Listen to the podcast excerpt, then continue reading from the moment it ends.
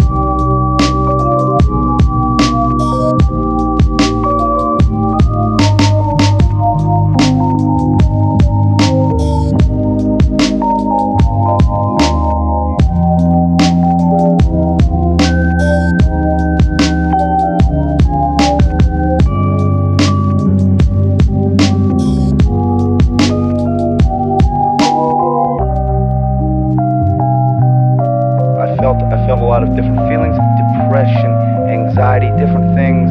I think it's just something that everybody goes through unless you have your eyes closed the whole time of your alive.